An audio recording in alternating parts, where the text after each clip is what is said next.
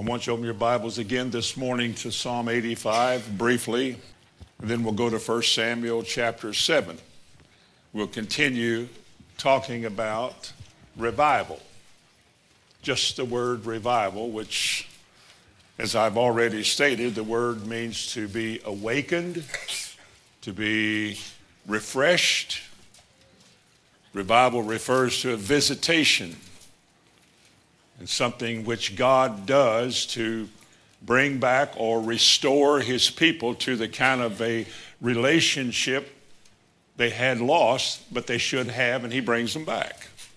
Now, I'm not talking so much about the salvation of lost people, which is what most of the time the summer revival meeting was all about in the days of old that uh, you'd hire the evangelists to come in and we'd have a week of meetings and, and we'd hope the lost to get saved. But I think the word revive has to do with somebody who has been vived once, who has found life once, and has gotten away from it. And it's so easy to do, as you could testify from the little time you've been here or if you've been here for a long time, you can testify to the fact that you've known people or you know people who have been vibrant, that's full of life, and have somewhat cooled off or backed away a little bit or become more mellow, whatever the word is.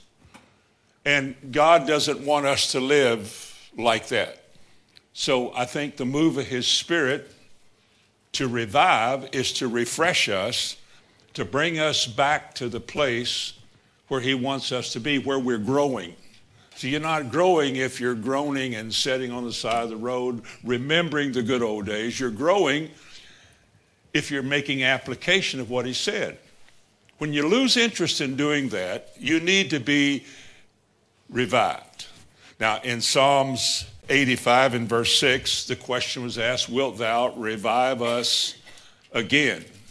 Again, meaning we have been vived, we have found life, we have found viva once, or vida, and now we need to find it again. And they realized, just like in 1 Samuel 7, if you go over there, they realized that the state they were in was not the state they had been in before. In 1 Samuel 7, you know, we, I don't want to go through all of that about the ark being captured by the Philistines and sent back and the ark not having a place to be, and the ark being the single piece of furniture on this earth where God would meet with man. It was the most holy place on the earth in the Holy of Holies in the tabernacle. The piece of furniture was called the Ark of the Covenant. There was never a more sacred piece of furniture or a more sacred moment in the history of any people than when God, on the Day of Atonement, came into that little cubicle, that little room, in the presence of the high priest who had sprinkled the blood of the atonement over that lid on that ark. And the Lord manifested himself there in a cloud of glory. We call it the Shekinah glory. It was a grave and great moment in Israel's history. Now we're looking at a time in Israel's history when they haven't had that or haven't even had a holy of holies for years.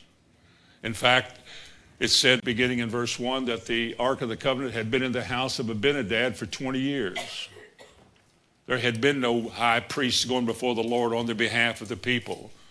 There was no place for God. David built a little tent and went back and got the ark. And remember the story when he brought it back and danced before the Lord and all of that. But it's a time in history in which God's people had turned to idols. They sought their support and their help from something other than God. Anything other than God becomes a God. I mean, you can make application of that in very simple ways. But anything that becomes what you look to other than God becomes a God. And for these people who had inherited the heathen's lands, there were the little Ashtaroths and there was the Baals and there were all kinds of practices and pagan rituals that went with these idols that the lust and the fleshly lust of man liked that because man that's pretty good at least we have a little god that we can see we can't even see our god He just appears in a place we can't even see him. Like Christians today, they get tired of the routine. They get tired of the temple and the sacrifices and going through the confessions. They like a difference. They like to change the scene a little bit. They started chasing after the little Moabite girls and all the other aliens. And man, they were having a good time, but suddenly everything came to what it was. It just dried up. And people who were sinful, living sinfully, God caused them to realize how spiritually desperate they were. I mean, the very God you're bowing to, somebody made it. Somebody fashioned it and whacked around on it, and it become a God. It has ears, but it can't hear. It has eyes, it can't see, and has a mouth, it can't talk. It's just a little statue that somebody made, and you're attributing divinity to it. And how foolish is that? But we do that. We may not worship the things that you're pursuing in your life. You dedicated your life to it in many ways. You would never call a God, but you might be surprised to know that God would because it's what your devotion is. It's what you're committed to. And you need to be revived. You need to come back to the God who led you through the Red Sea. You need to come back to the God who took care of you as no other could, who used nature, the cloud by day to keep the sun off of you, the pillar by night to keep the coldness of the desert from making you uncomfortable, fed you with food. You didn't plant a garden, the food just came from heaven. And they realized that, you know, we don't even have that presence anymore. Look at us. We're living like the people that God judged. We have no peace, we have no joy, we're fighting, and we're doing everything wrong. And they begin to know that. God can make you feel like that. Remember the prodigal son? God could make him to feel miserable. He lets him get miserable. Like the psalmist said, no man cared for my soul. And one day, you know, the Lord speaks and we begin to move back towards God if He'll take us because we're humbled now. And so he said in 1 Samuel chapter 7 if you will return to the Lord, if you will return to the Lord, it's a question whether you really mean it. But if you will, notice what he said. If you will return to the Lord with all your hearts, then put away these strange gods that are drawing you away from God. And prepare your hearts unto the Lord and serve him only. And if you'll do those three things, I don't care what your situation is, or how bad it may look, God will deliver you. Now, that's what they needed, that's what they wanted, and this is what the message of the prophet Samuel was. You want to return to the Lord? You want to go back to the days where it was right? Then get rid of these gods that you're serving. With your whole heart, you have to come back. You can't come back because, oh, do something quick. No, you got to come back out of the desperation of your heart back to God and put away all of these gods that have drawn you away. And what did he say next? Prepare your hearts. We looked at that last week. Prepare your heart. And then today, thirdly, and serve him only. Now, you know, we talk about serve a lot. The word, well, we don't talk about a lot. We use the word a lot. We use the word serve all the time. We describe Christians, well, uh, you know, he's serving the Lord. Or do you think he's serving the Lord? You look at a person's life or listen to them talk. They love the Lord. Oh, they're, they're serving God. It's a word we use a lot, and it's a word that we use in hopefully a good sense because it's a noble thing to serve. Not many people want to serve, but those who do, it's something that's noble. It's a good thing to do. It's a right thing to do. And there's not a lot of people that do it. I don't know that we have a good definition of the word because it's not a very hard word to define. The Hebrew word that's used here in 1 Samuel chapter 7, it means to work or to serve. Companies often give benefits to workers, employees who have worked for the company for 20 years, and they have a little party, retirement party. And one of the words that's used is that and we admire the great service you have given to the company. And now they paid him to do that and all, but I mean, he did a good job. When he went to work as a part of this company, meaning that what goes out of this workplace I'm in represents this company. And I want to do this company a good job, so he does his very, very best, and he kept his job, and he did well. He served his company.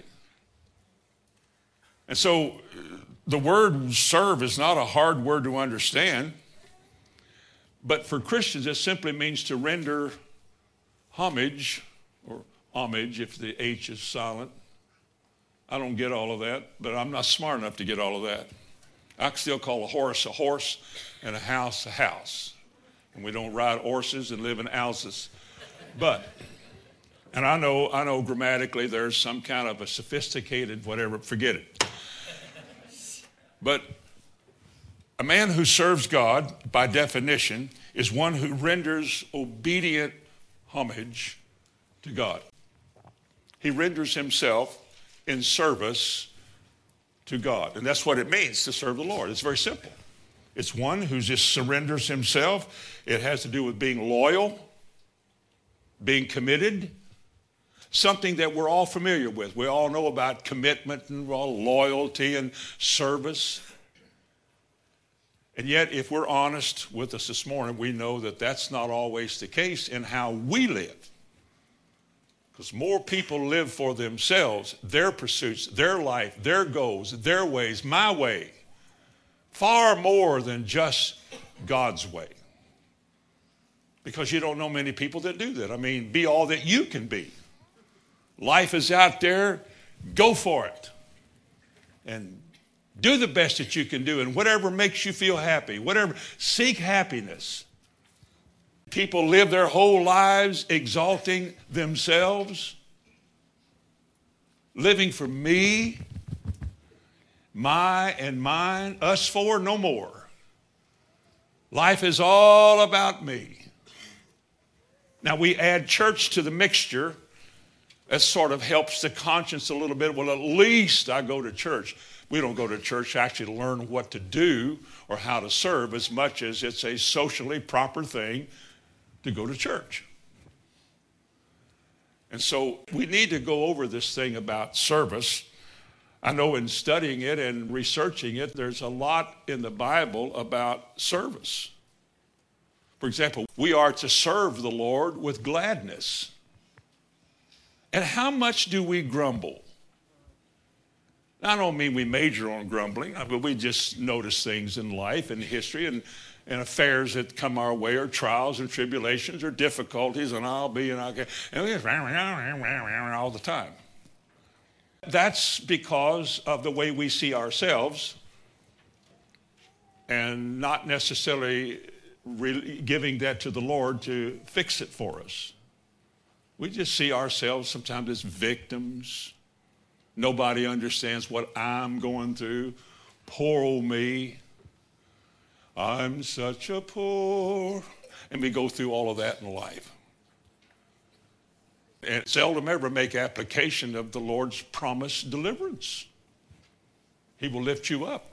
He will do this and he will do that. We don't often see that because we just sort of grumble and carry on. Something is lacking in how we have approached God in the past. I don't know how many people have truly been born again. I mean, when they came to the Lord, were truly changed. Now, I do believe a person can backslide, or I believe a person can drift. I do believe that some at the end will be 30 fold and others 60 and some 100. I do believe that. But there's something that seems to be lacking in when you come to the Lord of what it all means in terms of how you're going to live now. Because you don't just add God to the equation. You don't just say, well, I go to church and I can still go out and goof off. Well, that's not how you serve the Lord.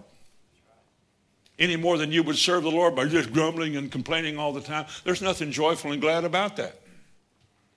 We're told to serve the Lord in sincerity and truth, Joshua said. Sincerity is, I mean it. When I say I'm going to serve the Lord, I mean it. And anything that gets between God and me that would deter me from doing things His way with service, I'm not going to do it. I commit myself to service to God. And when I'm tempted to draw away from that because this is more convenient than that, I'm not going to do it because I'm a Christian. I want to live serving God and not serving myself and hoping God understands and maybe He'll help me do it my way. Service is genuine and sincere and joyful when you make that high level commitment as a Christian. When God turns you away, He turns you around, and you're born again, you're a new creature in Christ. You don't know anything like you're going to know it. You're still as dumb as you can be spiritually. But if you're serious, in order to serve God, you'll begin to pursue knowledge of Him. And understand that His terms are pretty narrow. Weren't they narrow in Luke 14 when Jesus said, If any man wants to come to me and be my disciple? What did he say? He said three or four things. He said, You have to put me before your family and before your own life. Before your family or before your life. People who serve a company, if that company says, We're going to send you to Australia, they'll go because it's money and money is me. I mean, you're not committed to anything else besides you. And you go. And yet, when God has put you somewhere and you know it, and the company says, We're going to send you somewhere else, and you say, You're going to take me away from where God feeds me spiritually? No, I won't go. Well, you lose your job. So long. Adios. You don't know many people like that because the world would look at us as fools. The idea that you would commit yourself to God and His way even before your family. Look at all the money you can make. Get the logic and the reasoning into this fact. Factor that in. Look what you could have. Look where you could go. Look at all the things you could do. You could, you could, you could, you could. And yet a person says, I'll trust the Lord with all my heart and lean not to my own understanding. In all my ways, I will acknowledge him and he will direct my steps. That's the kind of person who will serve the Lord. You only live once. You only live one time. The longest years of your life are the first 20. Trust me. And after that, they seem to accelerate. They don't get worse, they just mellow out. But you live one time. You have one opportunity in all of history, you have one opportunity to serve your God. You have one opportunity to do it right once. You have many opportunities to go to places of worship. Not all are right. There's a place that's right for you because that's where God will feed you, inform you, show you, and prepare you to know how He wants you to live. Because when you live the way He shows you to live, you are serving God. That's the way you serve Him. Let me give you an example military. Many of you were in the military, you know what it's like. Today's army is a volunteer army. Now, when I was in the in the Marine Corps, it was I was drafted, see, but I thought I'd throw that in.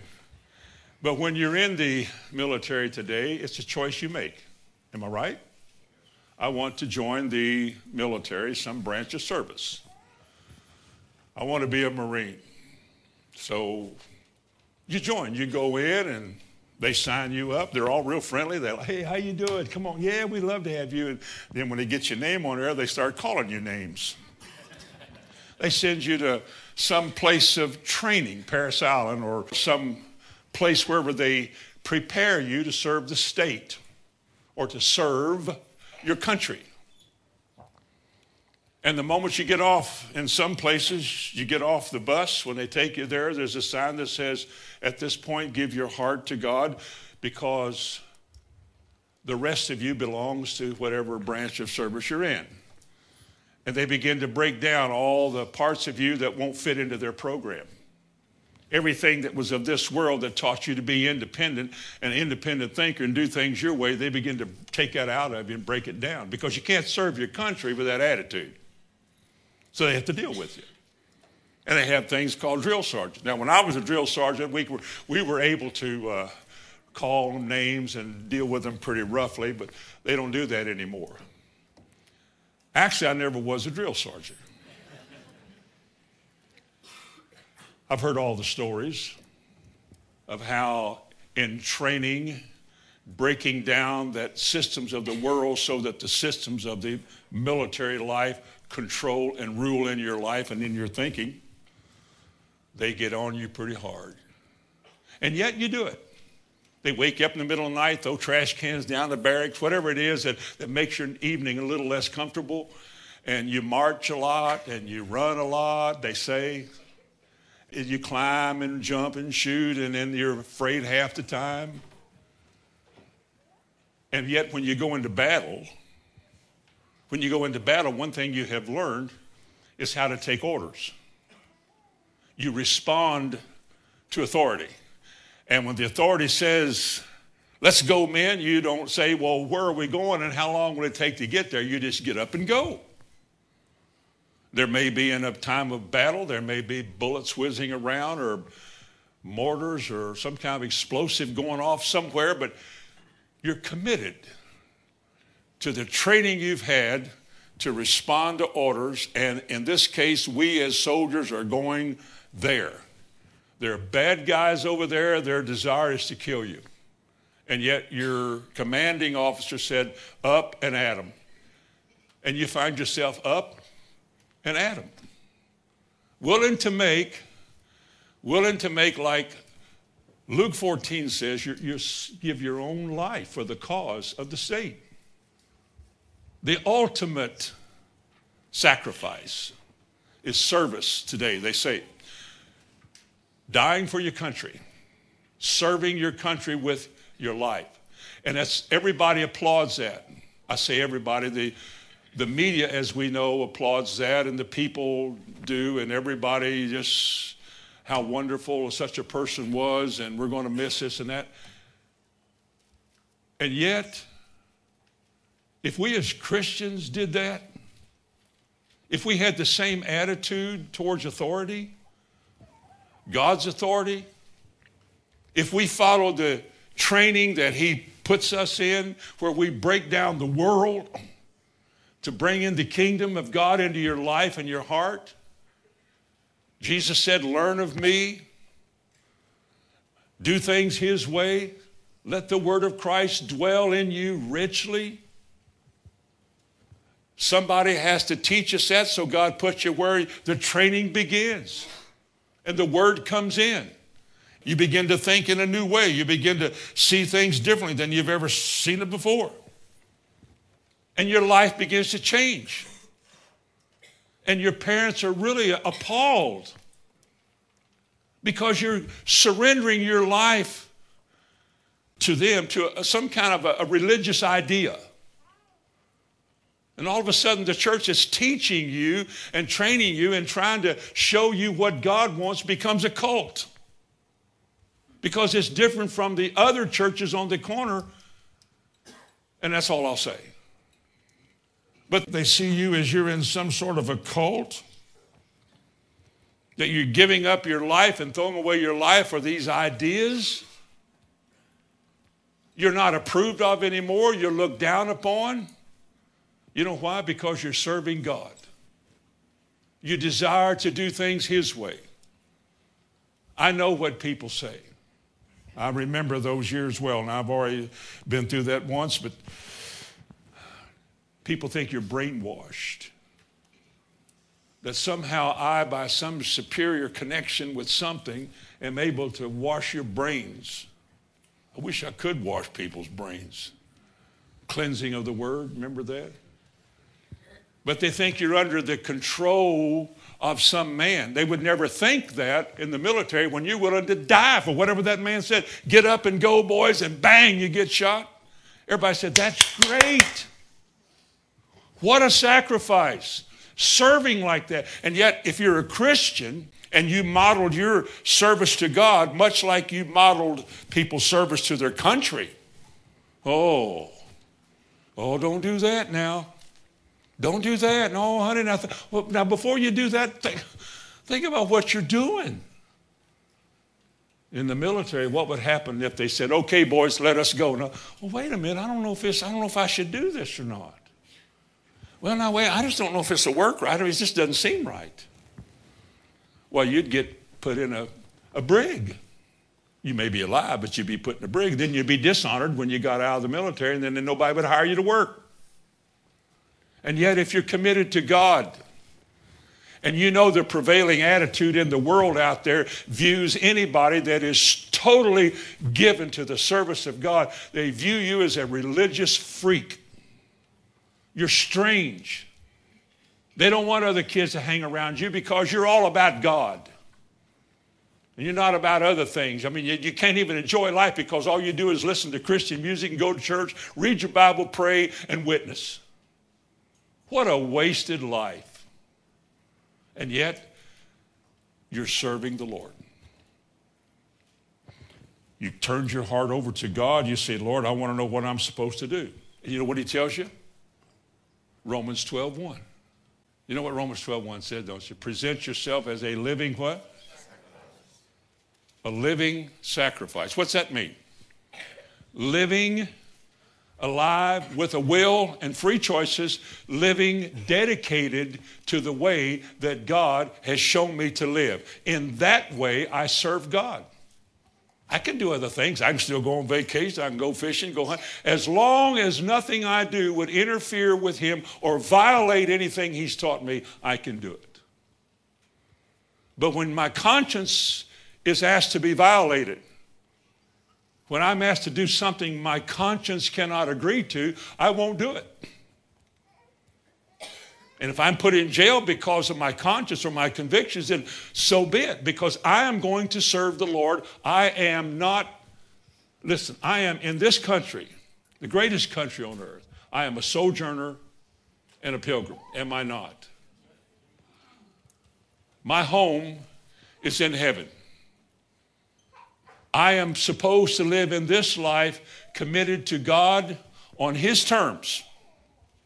And anything in this system of man down here that asks me not to do that, I won't do it.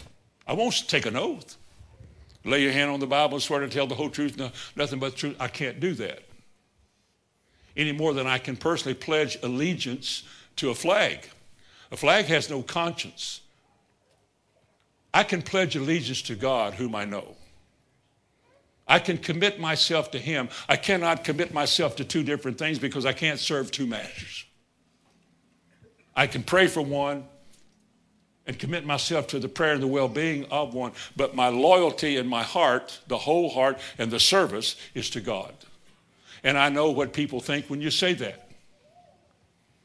I know what people think when you teach the Sermon on the Mount turn the other cheek. Well, in this age, nobody turns the other cheek. Or talk about not dating or, or dressing modestly. And you, uh, who are you? Where'd you, what rock did you crawl out from under? See, I am going to dress, bless God the way I want to. And if I want to show what I got, I'm going to show it. Because it's my this and my that.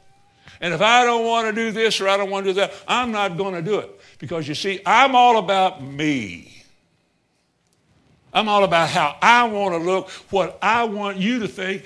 I want people to notice me, admire me, look up to me, wish they were me, have my picture somewhere, honor me, be afraid of me. Because I'm all about me. I'm working hard to be me. And you cannot be a Christian. Because there is nothing Christian about any of that. God wades in by his Spirit to dismantle every bit of that stuff.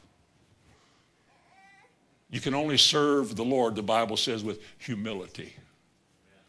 Just like the prodigal son last week. You can only serve God by humbling yourself before God and admitting that God is altogether right and you're altogether wrong. And when His word comes to you and it says, This is the way, walk ye in it, you say, Yes. Even though it's going to cost you this, you're going to have to give up that. Walk away from that and change your view of this or that. Whatever it is, I will do it because I'm committed to the service of my Lord. And we don't know a lot of people like that. I know there's some coming, and I know that this is going to happen, but there's just not a lot of people who seem to be that dedicated. Listen at these words God spoke to Israel in the Old Testament, Deuteronomy chapter 10. It says, And now Israel shall Shelbyville. What does the Lord require of you? Require, not suggest. We're not going to vote on it. What does He require of you? He says this, among other things, to walk, so forth.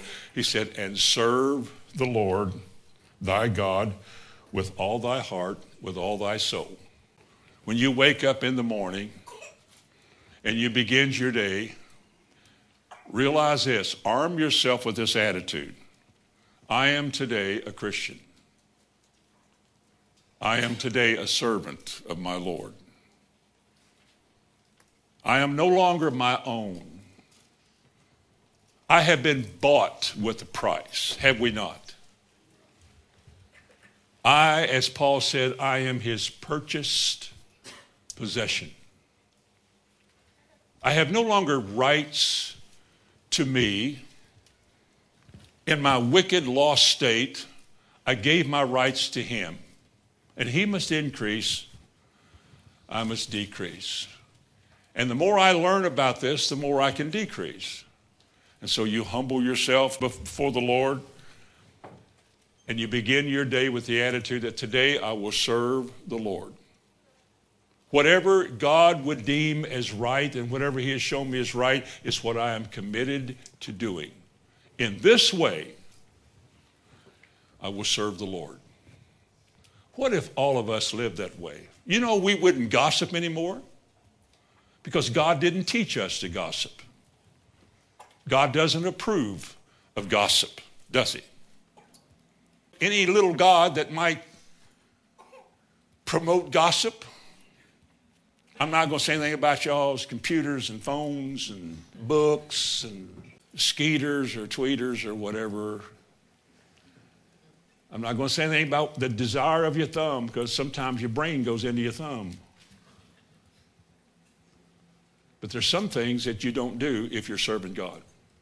There's just a lot of things that we have allowed ourselves to do that is not a way that we serve God.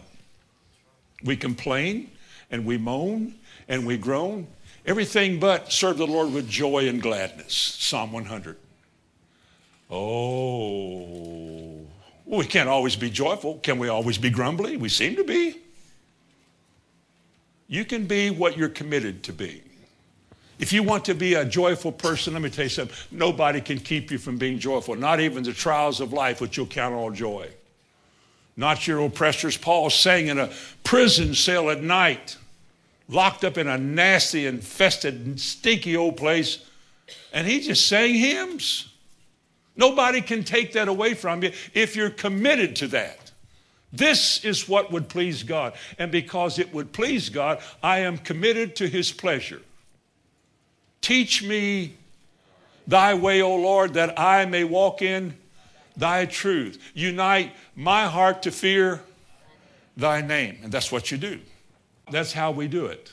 Now, let me give you a few examples of application. When we define as living for, honoring God with our bodies and life, let me show you some applications of it. Number one, what it takes to do this, probably first and foremost, is your attitude towards God.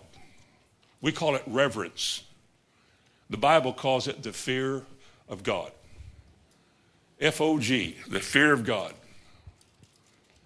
I would imagine this morning, and after all the years that I'm doing what I'm doing, I cannot think of anything more important to a Christian than to have the fear of God in his heart or her heart. That's why you'll be faithful. That's why you will endure. That's why you won't turn back or give in. That's why you will lay down your life which Paul said is your reasonable service. Reasonable. Reasonable. And the reason you don't give it and take it back or halfway give it is because of your attitude towards God. Who you dealing with? You're dealing with God. The, the psalmist said, Who is like unto thee, O Lord, among the gods? There is no God like our God, who measures the earth by the dust in his hands, the span of the universe in the palm of his hand. Who is like that? This is the same God who was able to go into Egypt and take a bunch of slaves with no religion. Take a bunch of slaves. 400 years, anything of God was bred out of them, moved. Uh, they were just mindless laborers. And God was able to send a man in there to lead them out. Miracles, the greatest army in the world, the most mighty nation on the earth could not cope with the God they couldn't see. They could see his wondrous works and his mighty acts, but they couldn't see him. Caused the sea to open up. And I don't know how many people there were led out of Egypt. It might have taken a whole day for that many people to walk through there. You talk about a million people or two million people, that'd take a long time. And then, then the army came in behind them, the sea just closed over on them. And he led these people in the wilderness 40 years. There's no water in the desert. I've been there, I've seen it. You talk about an arid nothing, it is an arid nothing. And yet, if we use two million as an, maybe a million, but every day they had water. You know where they got water? They got water from rocks. Water, the Bible says, gushed out like streams. Food came from heaven. Manna came on the earth. How many tons every day? How many million gallons of water every day where there was no water? It's the greatest miracle of all time for 40 years, eh, how many billion gallons of water came from where there is no water? What did their cattle eat? They had cattle. They had abundance of cattle and sheep. What did they eat? They eat manna? I don't know. I wasn't there. But there wasn't a feeble one amongst them, not two million people. Everybody had enough to drink, had plenty to eat. They slept good at night. They were comfortable during the day. They had no enemies that could do anything to them. And the same God that did that by a word created the world. Be and pow, there it became. A universe. A universe that is so vast today that they say stars are so far away. Light travels at what, 86,000 miles a second? a second, 86,000 miles in one second. And after a light year is the distance light would travel in one year at 86,000 miles a second. That comes a long way. And some stars it's taken like several, they say, thousand years, light years, for the light to finally get here. It's that far away. And God made it with a word be, whop. And like I said, man in his little spaceship ran around a grain of salt a couple times. And one of the Russians says, I didn't see God, I was up there. You weren't even under his fingernail. I remember an angel said to a fellow I knew once, he was being taken to heaven. He was being healed while this was happening, but he was being taken to heaven to see something that would forever change the rest of his life on the earth because he brought him back. He said, You know how big God is? The angel said to him.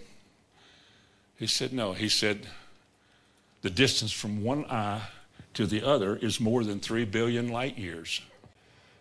Light travels 86,000 miles a second, 60 seconds in one hour, 24 hours a day, 1800.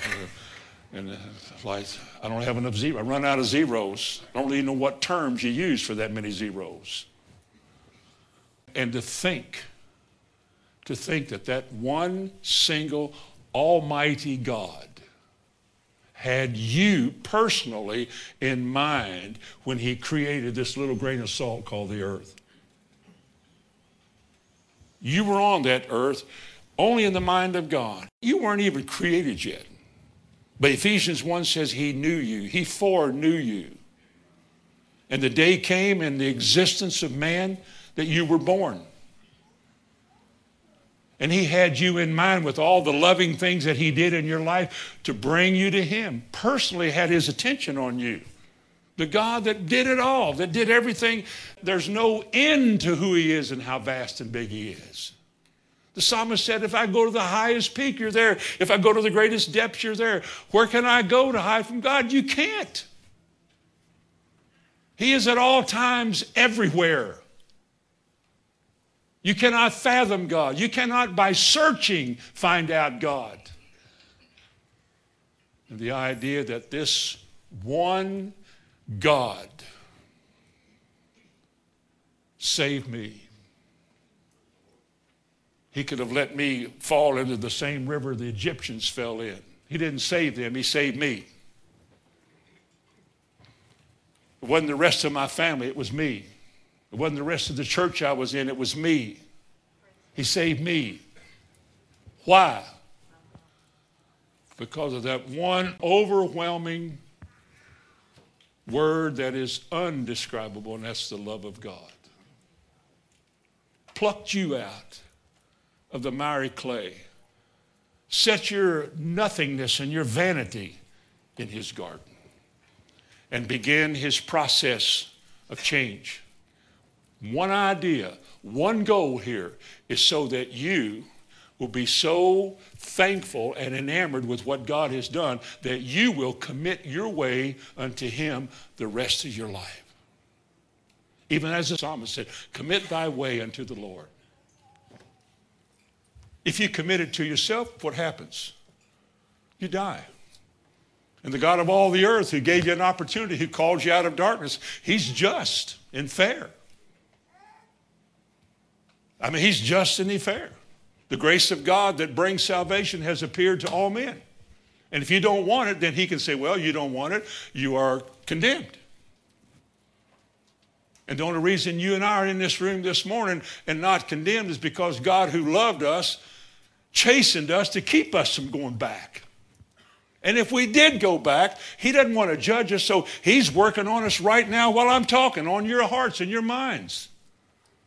He's talking to us now, right now, as I speak, about the level of commitment that we have or do not have unto God who saved us and is a reason that we're here.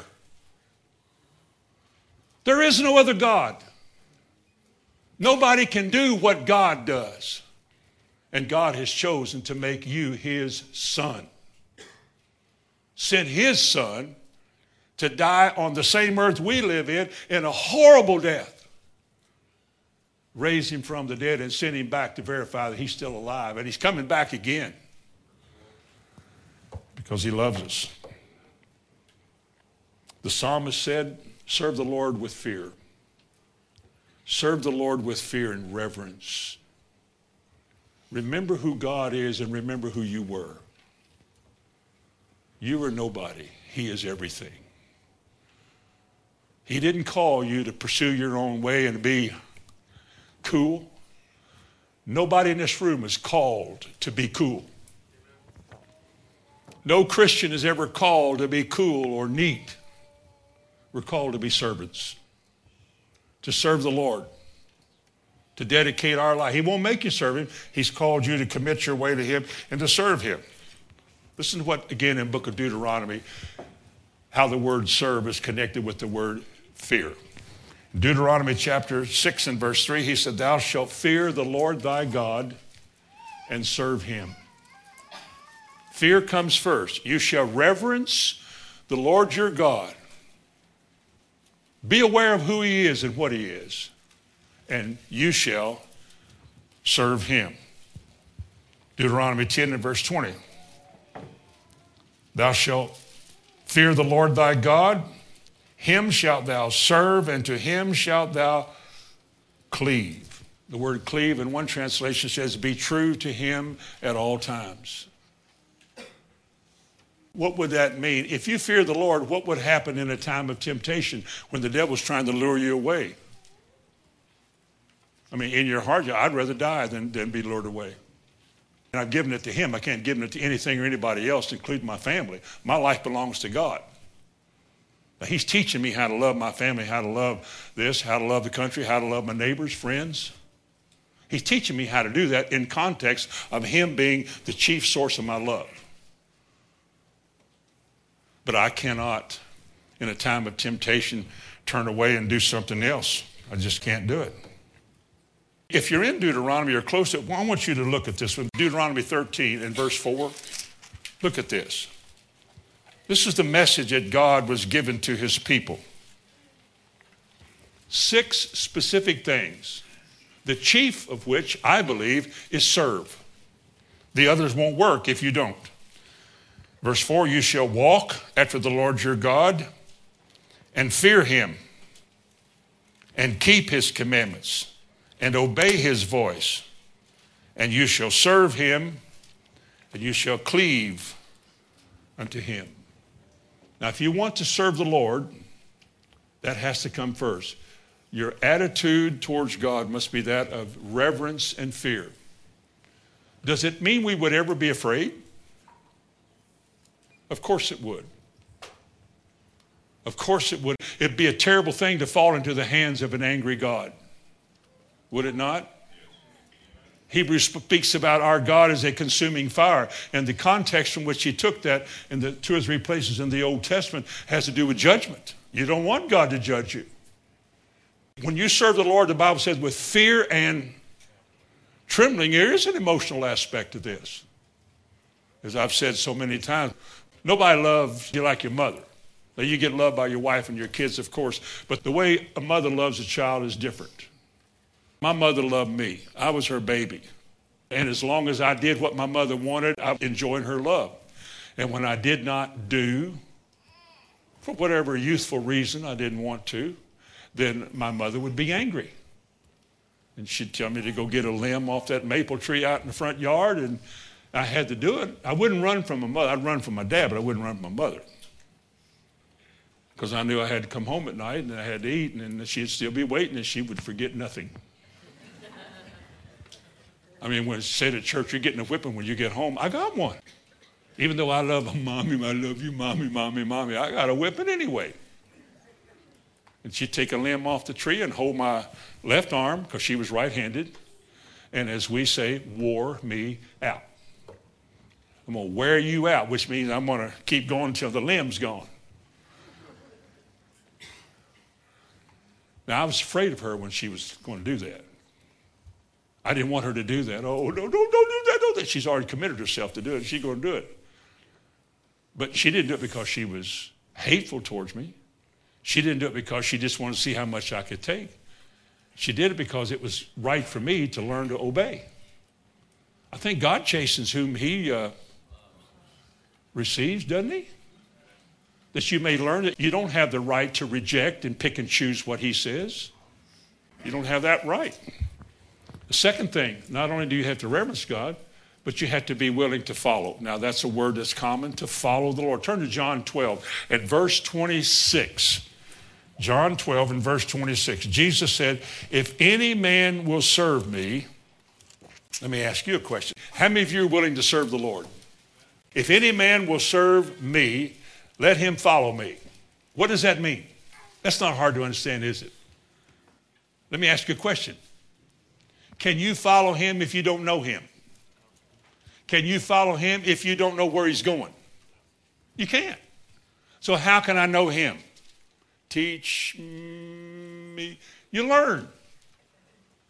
We're supposed to be students. That's what a disciple is. We're learners.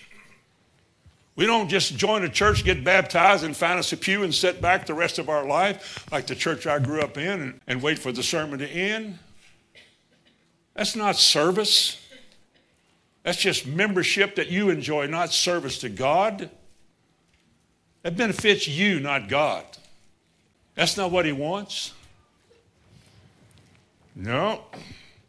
He said, If any man's going to serve me, let him follow me. To follow means I learn about who you are, I learn about your ways, and then you give me the freedom with my will to choose whether or not I want to do that. And your ways are not easy. Didn't Peter say that it is with difficulty that the righteous will enter into the kingdom? We've all been trained by this world to look for easy everything. Everything has been made easy. It tried to make easy for us. The world tries to make things easy. We feel like we're doing the good to our children. We make everything easy. And God never makes it easy for us. When He speaks, He speaks plain. And when we've had it easy all of our life, we go out that door grumbling about how hard a message that was or how long He preaches. Or he just keeps jamming that same old, same old down our throat. And the reason we say that is because that's how we serve. That's your heart. The grumbling and the complaining that comes out of our mouth is the condition of our hearts. When your mindset becomes, well, you go to church, he's going to do this, he's going to do that. You're not serving the Lord, whoever you are. You're not serving the Lord. You're serving yourself. You want something easy. Give me 15 minutes of love. Tell me how wonderful we are and how mighty things are going to be for us and send us home. Would God do that? Would Jesus come in and say, I love you all, go home and remember that? Well, he does love us, doesn't he? Did you read the Sermon on the Mount? Read Luke 14. If any of you will come after me, you must hate your mother, father, brother, your life, your sisters, your own life also, and take up your cross daily and follow me. And we're going, What? Yes, and no man can be my disciple who is not willing to forsake all that he hath. That's not easy. No, it isn't. But it's the way of God. Many are called, not many will follow. Not many. Because that keeps me from having what I want and doing things my way.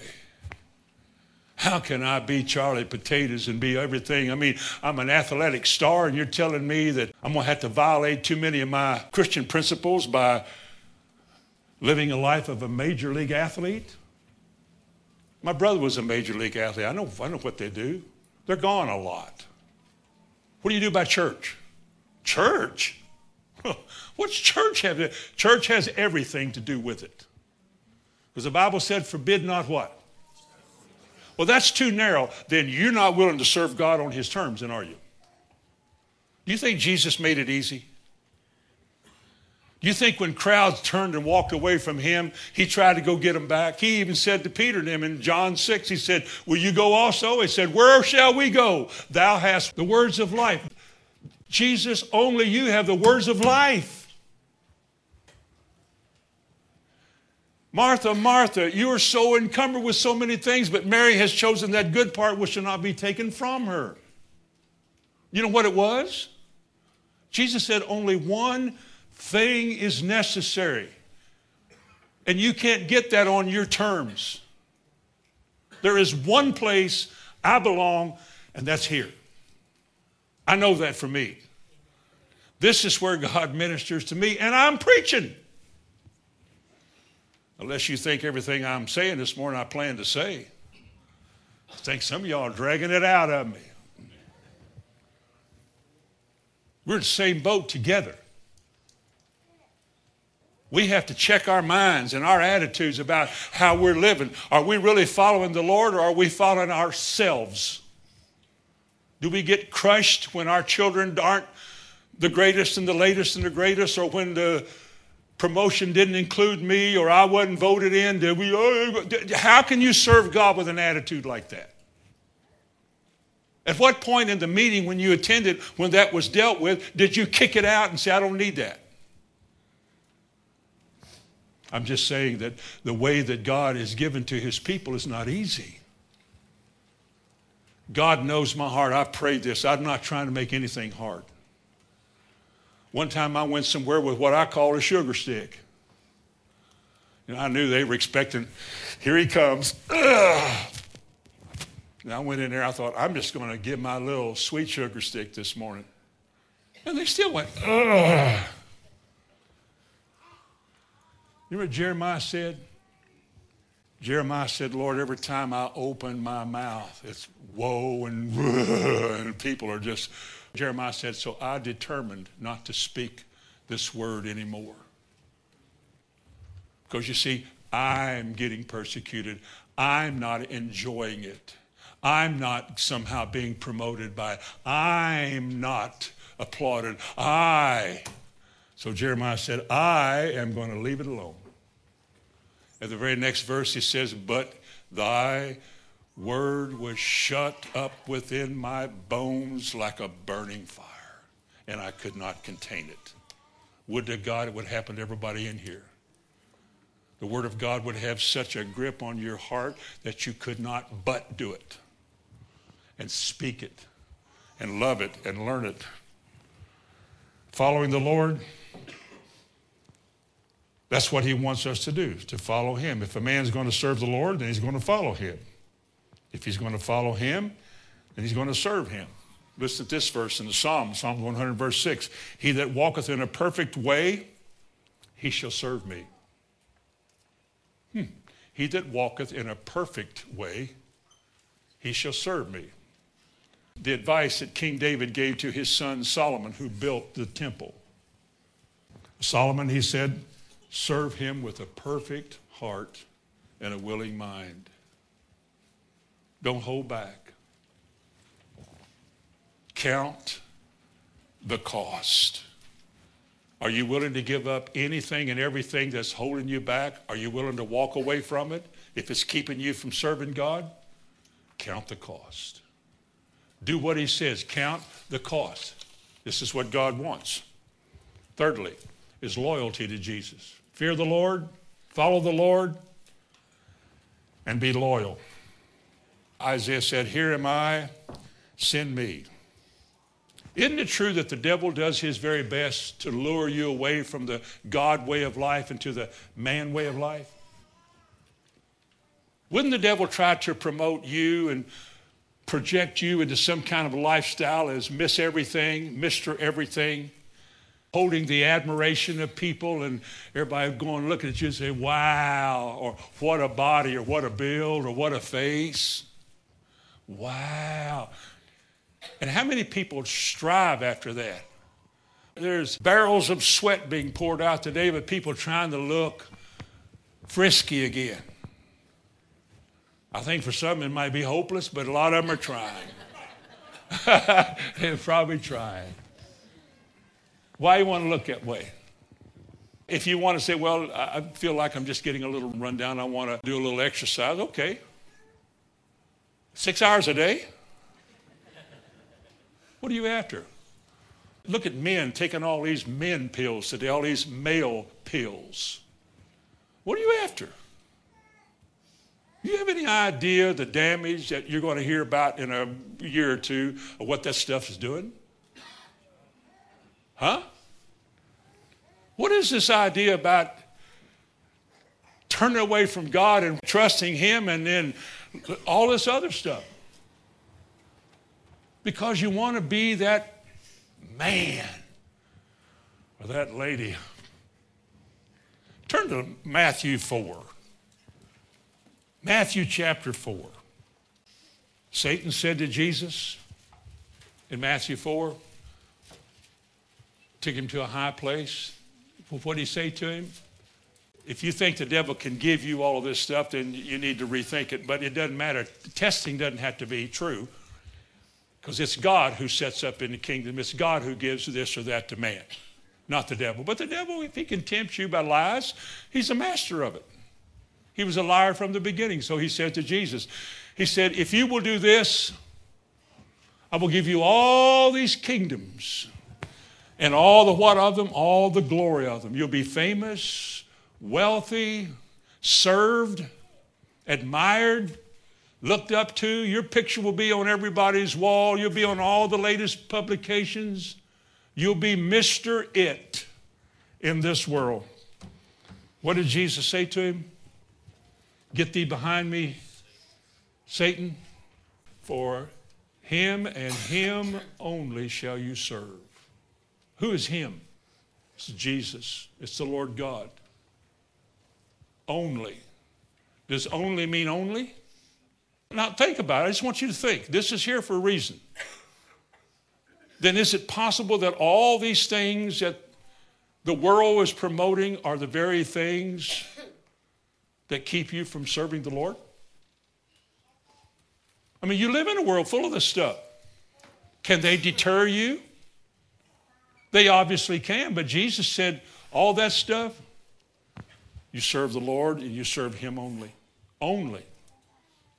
And nobody else. Not yourself, not anything, not anybody except Jesus Christ. And the liberties you have in serving the company or the boss you work for and how you work. And the Bible has a lot to say about service, be obedient to your masters and so forth. And, and wives, love your husbands, and husbands, do your. I mean, the Bible has all kinds of things that, that are enriched because of the love that God flows through us because we give, first of all, our hearts to Him. And then you can love people right. You can walk away from trouble, disaster, and stuff, all that kind of stuff. Because if you gain the world, you can lose your soul. And folks, you can't serve two masters in this life. You can't serve yourself. You can't live in pursuit of your dream and serve God. You can't do it. Now, somebody needs to say that in your lifetime so that the Holy Spirit can impress that on your minds. We cannot serve ourselves in this life and the way we want to live. It is for us as purchased people to learn His way so that we may do what He wants with our lives. With our pretty faces, our muscular bills, and our talents, we give it all up to Him for whatever He wants to use it for. And for Thy pleasure we are created. Thou art worthy, O Lord. Worthy of what? Of you? Is he worth everything you can give? Of course he is. And when you step aside out of that and you begin to do things your own way, you're asking for trouble. Now, the Bible says, fourthly, a whole lot about serving each other. I won't go into all of that, but it tells us by love, serve one another to esteem others. Philippians 2 says that we should esteem others as better than ourselves. That because of the influence of God in our life, we look out for the needs of other people. We care about how you're doing. We care about how things are going for you. We often are led to help people. If you see a brother in need, the Bible says, then help him assist them in some way. Uh, put other people's needs before your own. Because in serving God, you also serve each other. And if we live like that, where would the fighting be? Where would all this contention be? We wouldn't have any of it because we would be serving the Lord and He would be the Lord of our life. What's the reward for all of this? Turn to Matthew 25 and we'll close. What is the reward for all of this? Well, the reward for all this in verse 22 is heaven. Heaven. Heaven, just like that. Heaven. Everybody in this world, in this life, who dies and goes to heaven had the best you could get. You might have not had a whole lot of stuff on this earth.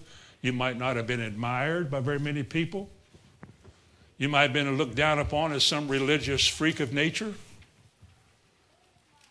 But the Lord had your heart and you served Him.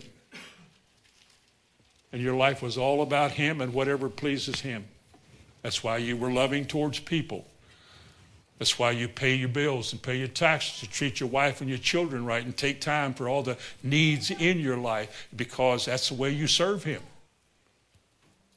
The wife who submits to a husband who's not always very nice, she doesn't submit to him because he's nice. She submits to him because he, God, holds her in loving him to love that man the way she would love him, as unto the Lord. Everything in our life is affected by how we serve the Lord, if we do. And if we're not serving the Lord, well, what happens? Well, it's not good. But when it is good, in Matthew chapter 25 and verse 22 said, Well done, good and faithful servant. What does faithful mean? Loyal, a follower, a disciple, obedient, responder, adherer, doer. Not a grumbler, not a complainer, not I wish, I wish, none of that. None of that. None of the griping and complaining and the misuse. None of that. That's not how you serve the Lord. You're serving yourself. You serve Him with a good and joyful heart. And you know what? When you do, He says, the last part of that verse says, What? Enter where? Listen, the Bible said, Who for the joy that was set before Him? Did the Bible say that about Jesus? Who for the joy that was before him endured the cross, despising the shame, and is set down at the right hand of God? What was the joy before him? Therefore, the redeemed of the Lord shall return and come with singing unto Zion, and everlasting joy shall be upon their heads. Enter thou into the joy of the Lord. This is a joyful place we're going to every revival in history. The Great Wales Revival at the turn of the last century when I was born. the last century, their, their Great Wales Revival was marked by singing. They could hear them singing from blocks and blocks away. When the meeting started, the redeemed of the Lord began to sing. The Lord had put a new song into their mouth, even praise unto their God. And what does it say? Many shall see it and shall fear and shall trust in the Lord. That's Psalms 40.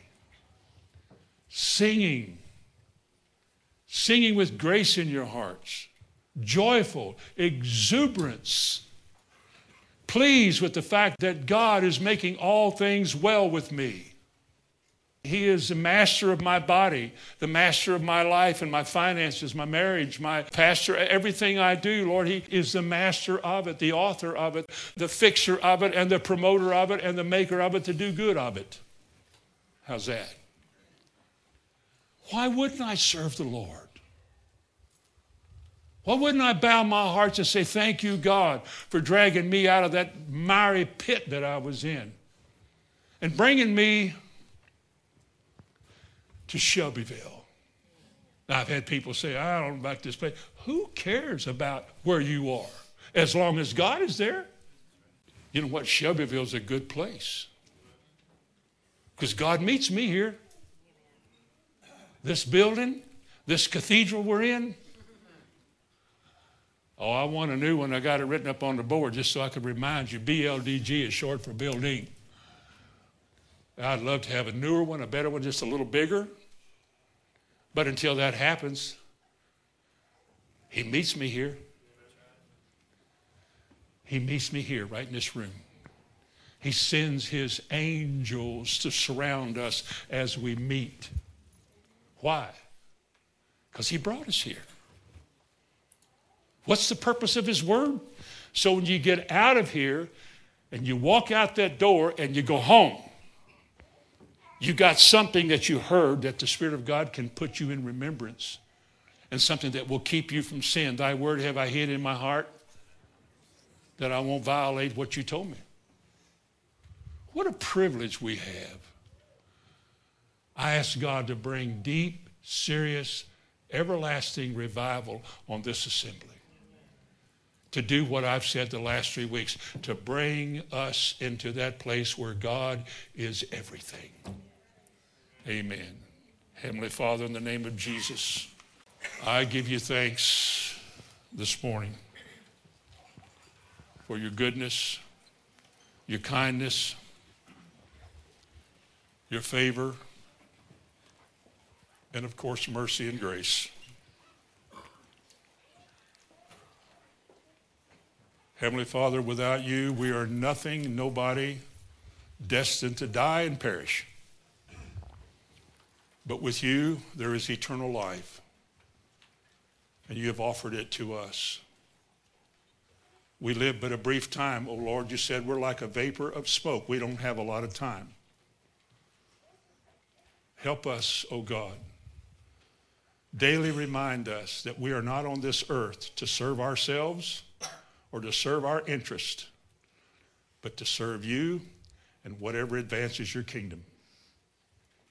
Grant us the willingness to do that, I ask in Jesus' name. Amen.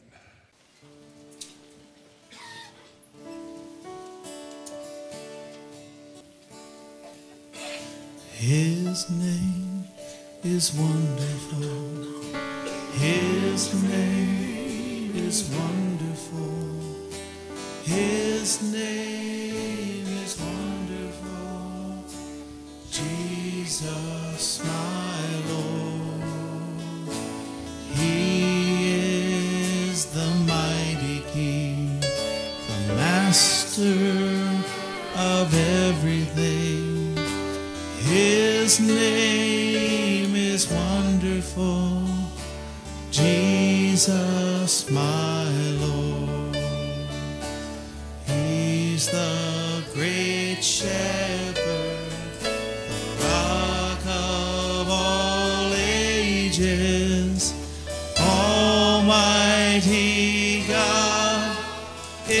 is He.